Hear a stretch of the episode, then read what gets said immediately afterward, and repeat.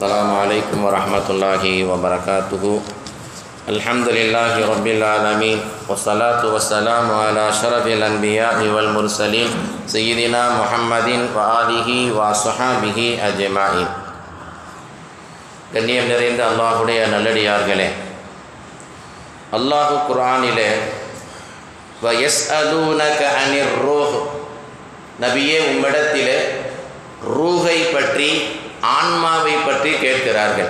நம்ம உடம்புல ஓடிக்கிட்டு இருக்க அந்த ரூகு ரூகை பற்றி உம்மிடத்தில் வினவுகிறார்கள். குளிர் ரூகு மின் அம்ரி ரப்பி. நபியே சொல்வீராக ரூகு என்பது ஆன்மா என்பது என்னுடைய ரப்பு சம்பந்தப்பட்ட மேட்டர். ஒரே வார்த்தையில் அல்லாஹ் முடிச்சிட்டான்.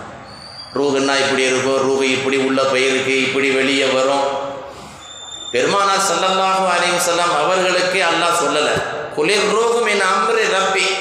ஆன்மாவை பற்றி யார் கேட்டாலும் நபியே சொல்வீராக இது என் ரப்பு சம்பந்தப்பட்ட மேட்டர். வமா ஊத்தி தும்மினல் இல்மி இல்லா கலீலா. அந்த ஆயத்து முடியல தொடர்ச்சி அல்லாஹ் சொல்லுதான். வமா ஊத்தி மினல் இல்மி இல்லா கலீலா. நபியே இது விஷயத்திலே நீங்கள் மிக குறைவாகத்தான் கல்வி ஞானம் வழங்கப்பட்டுள்ளீர்கள். அது சம்பந்தமாக மேட்ரு உங்களுக்கு தெரியாது. அது ஏன் சப்ஜெக்ட் ரூஹு சம்பந்தப்பட்டது என்று அல்லாஹ் குரானிலே சொல்லுகிறான். அப்போ உடலோடு ஒட்டி கொண்டிருக்கிற இந்த ரூஹு இந்த உயிர் மிகுந்த கஷ்டத்தோடு தான் உடலுக்குள் நுழைந்தது மிகுந்த கஷ்டத்தோடு தான் அது வெளியேறுகிறது. நிறைய பேர் பார்க்குறோமா இல்லையா? மிருகங்களை பார்க்குறோமா இல்லையா? ஆடு அறுத்து விட்டாலும் உடனே டப்புன்னு வெளியே போன அறுத்த உடனே ரூஹு போகிறதில்லை கையை காலை போட்டு அசைக்குது. அந்த ரூகு வெளியே போகிறதுக்குள்ளே அது போராடுது கிடந்து. அப்போ ரூகுடைய அந்த நிறம் என்ன? ரூகுக்கு என்ன நிறம்? ஒவ்வொரு பல வஸ்துகளுக்கும் நிறம் இருக்குது உலகத்தில் எல்லாத்துக்கும் அல்ல நிறங்களை கொடுத்துருக்கிறான். ரூகுக்கு என்ன நிறம்? மனிதர்களில் நிறம். சிவப்பானவன் கருப்பானவன் புது நிறமானவன் ரொம்ப சிவப்பானவன். பல நிறம் மனிதர்கள் இருக்கிறார்கள். இதை மாதிரி ரூகுக்கென்று ஒரு நிறம் இருக்கிறது. அது என்ன நிறம்? பச்சையா செவப்பா கருப்பா முடியாது. எவனும் கண்டுபிடிக்க முடியாது. இன்னைக்கு வரைக்கும் ஆச்சு ரூஹுடைய சுவை என்ன? அதனுடைய டேஸ்ட் என்ன? கருப்பா அதாவது அது புளிப்பா துவர்ப்பா கசப்பா தெரியாது. ரூகின் நிறம் தெரியாது சுவை தெரியாது. ரூகு எந்த இடத்தில் இருக்கிறது? யாராவது குறிப்பிட்டு சொல்ல முடியுமா? முடியாது. அருவாளை வச்சு வெட்டினா உடம்பு ஃபுல்லாக வலிக்குது. காய்ச்சல் வந்தால் உடம்பு ஃபுல்லாக வலிக்குது. கண் வலி வந்தால் உடம்பு முழுக நோகுது. குறிப்பிட்ட இடத்தில் அந்த ரூகு எங்கு இருக்கிறது என்பதையும் யாராலும் கண்டுபிடிக்க முடியவில்லை. பல்லாயிரம் கோடிக்கு அப்பால் பூமியிலிருந்து பல்லாயிரம் கோடிக்கு அப்பால் இருக்கிற மண்டலங்களுக்கு சந்திர மண்டலங்களுக்கு நட்சத்திரங்களுக்கு எல்லாம் இங்கிருந்து என்ன செய்யறான்? ராக்கெட்டை ஏவி விடுகிறான். ஆனால் அவன் உடம்புல ஒட்டி இருக்கிற அவன் ரூகை அவனால் இதுவரைக்கும் கண்டுபிடிக்க முடியலை. ரூகை நாம் சிந்திக்க வேண்டும். ரூகை தந்தவனை நாம் சிந்திக்க வேண்டும். ஒட்டுமொத்த விஞ்ஞான போய்விட்டது.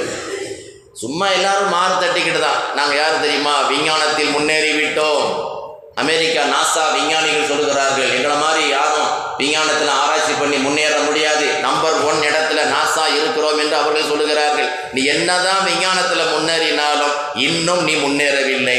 உன் உடம்புக்குள்ள இருக்கிற ரூகை கூட உன்னால் இதுவரைக்கும் கண்டுபிடிக்க முடியவில்லை. கற்பத்தில் இருக்கிற போது ஒவ்வொரு மனிதனும் கர்ப்பத்தில் இருக்கிற போது சரியாக அந்த நூற்றி இருபது நாள் நாலு மாதம் நான் மூணா பன்னெண்டு. நூற்றி இருபது நாள் அந்த தாயுடைய வயிற்றில் அவன் இருக்கிற போது நாற்பது நாள் அவன் முத்துஃபாவாக இந்திரிய துளியாக இருக்கிறான். நாற்பது நாள் அவன் இரத்த கட்டியாகவே இருக்கிறான். அந்த சிசு குழந்தை நுத்துஃபா மாறி இரத்த கட்டியாக மாறுது நாற்பது நாள். அடுத்த நாற்பது நாள் அது வந்து சதை கட்டியாக மாறுகிறது. நுத்துஃபா இரத்த கட்டி சதை கட்டி. கரெக்டாக அந்த நூற்றி பத்தொம்போது நாள் வரைக்கும் அந்த தாயுடைய வயிறு ஏதோ கொஞ்சம் ஊதுன மாதிரி பெருசாக தெரியும் அவ்வளவுதான். தாயுடைய அந்த வயிறு கொஞ்சம் பெருசாக கொட்டி மாதிரி லேசாக தெரியும். ஆனால் அந்த நூற்றி இருபதாவது நாள் கரெக்டாக வருகிற போது தான் அல்லாஹ் ருகை கொடுக்கிறான். அப்போ தான் துடிக்குங்கிறா தாய். வயிற்றில் லேசாக துடிக்கிங்க அப்படிங்கிறான். கரெக்டாக நூற்றி இருபதாவது நாள். இவ தப்பாக கூட டாக்டர்கிட்ட சொன்னாலும் கூட அந்த ஸ்கேன் காட்டிவிடும். நூற்றி இருபது நாலாவது மாதம்தான் அந்த துடிப்பு தெரியும். கர்ப்ப பெண்கள் எல்லோருக்கும் டாக்டர்கள் சொல்லுகிற அட்வைஸ் என்னன்னா இந்த மூணு மாதத்துலேயே அந்த அம்மா ரொம்ப ஆர்வத்தோடு கேட்கும். ஏம்மா குழந்தை என்ன குழந்தை தெரியுமாமா அப்படின்னு கேட்கும். பிடிக்கான்னு கேட்பா. அவள் சொல்லுவாள் நாலாவது மாதம்தான் ஸ்கேன் எடுக்கணும். அப்போ தான் கிளியராக தெரியும்னு சொல்லிடுவான் அப்போ அந்த நூற்றி இருபதாவது நாள் குழந்தைக்கு அல்லாஹ் ரூகை கொடுக்கிறான் ஒரு மலக்கை அனுப்புகிறான் அங்கே. எல்லாருக்கும் நம்ம எல்லாம் மலக்கை எல்லாம் சந்திச்சுட்டு தான் துணியாவுக்கு வந்திருக்கிறோம் எல்லாரும். யாரும் விதிவிலக்கு இல்லை ஒரு மலக்கை அல்லாஹ் சாட்டுகிறார் அவர் வந்து அங்கே மூன்று விஷயங்களை அங்கே பதிவு செய்து விடுகிறார். அவன் மௌத்தாகிற வரைக்கும் மாற்றமே கிடையாது. அங்கே என்ன கர்ப்பத்தில் எழுதப்பட்டதோ அதுதான். அதுதான் விதி விதின்னு சொல்லலாம். உன் தலை விதி என்ன செய்ய? அது தலை விதி இல்லை அது வயிற்று விதி. அது வயிற்று விதி. வயிற்றிலேயே எழுதி முடிக்கப்பட்டு விட்டது. அந்த மலக்கு எழுதுகிறார் எல்லா மனிதர்களுக்கும் உன்னுடைய ஆயுட்காலம் எவ்வளவு? நீ துனியாவுக்கு குழந்தையே. நீ துனியாவுக்கு வந்தால் எவ்வளவு ஆண்டுகள் வாழ்வாய்? உன் தாயின் வயிற்றிலேயே அது தீர்மானிக்கப்பட்டு விட்டது. முப்பது வருஷமா நாற்பது வருஷமா ஐம்பது வருஷமா? அல்லது அந்த குழந்தை இறந்த ஒரு நாளா ஒரு நாள் ஆயுள் கொடுக்கப்படும் மறுநாள் குழந்தை இறந்தும் ஃபினிஷ் முடிஞ்சது. ஆயுட்காலம் தீர்மானிக்கப்படுகிறது. ரெண்டாவது அவன் நல்லவனா கெட்டவனா அதுவும் அங்கே தீர்மானிக்கப்பட்டு விடுகிறது. அந்த மனுஷன் நல்லவனா கெட்டவனா? முடிஞ்சு போச்சு. மூணாவது விஷயம் இவன் ரிசுக்கு எவ்வளவு? இவன் துனியாவுக்கு வந்தால் இவனுடைய ரிசுக்கின் அளவு என்ன? அதுவும் தீர்மானிக்கப்பட்டு விடுகிறது. அங்க என்ன எழுதப்பட்டதோ அதை தாண்டி ஒரு செகண்ட் கூட உலகத்தில் வாழவும் முடியாது. அங்கு என்ன ரிசுக்கு எழுதப்பட்டதோ அதை தாண்டி ஒரு சொட்டு தண்ணீர் கூட இவன் உடம்புக்குள் செல்லவும் செய்யாது. பாலை ஊற்றுவாங்க பெத்தா சக்கராத்து காலில் கிடக்கா. வாப்பா சக்கராத்து காலில் கிடக்காரு. கொஞ்சம் பாலை ஊற்றுங்கம்மா அப்படின்னு சொல்லுவாங்க. ரூகு போட்டுமே அப்பமாவது அப்படின்னு சொல்லி பாலை கொண்டு ஊற்றுவாங்க உள்ளே இறங்காது. வாய் உடைய ரெண்டு பக்கம் வெளியே வலிஞ்சு வரும். ஏன்னா அந்த ரிசுக்கு அவ்வளோதான் முடிஞ்சு போச்சு. ஃபோர்ஸ் பண்ணி உள்ளே திணிச்சாலும் அதை உள்ளே நுழையாது. அவனுக்கென்று ரிசுக்கு எவ்வளவோ முடிக்காமல் உலகத்தை விட்டு அவன் இறக்கப் போவதும் இல்லை. நான் முன்னால் பணி செய்த ஒரு மியாம்பள்ளி கிள்ளிக்குளம் வல்லநாடு பக்கத்தில்.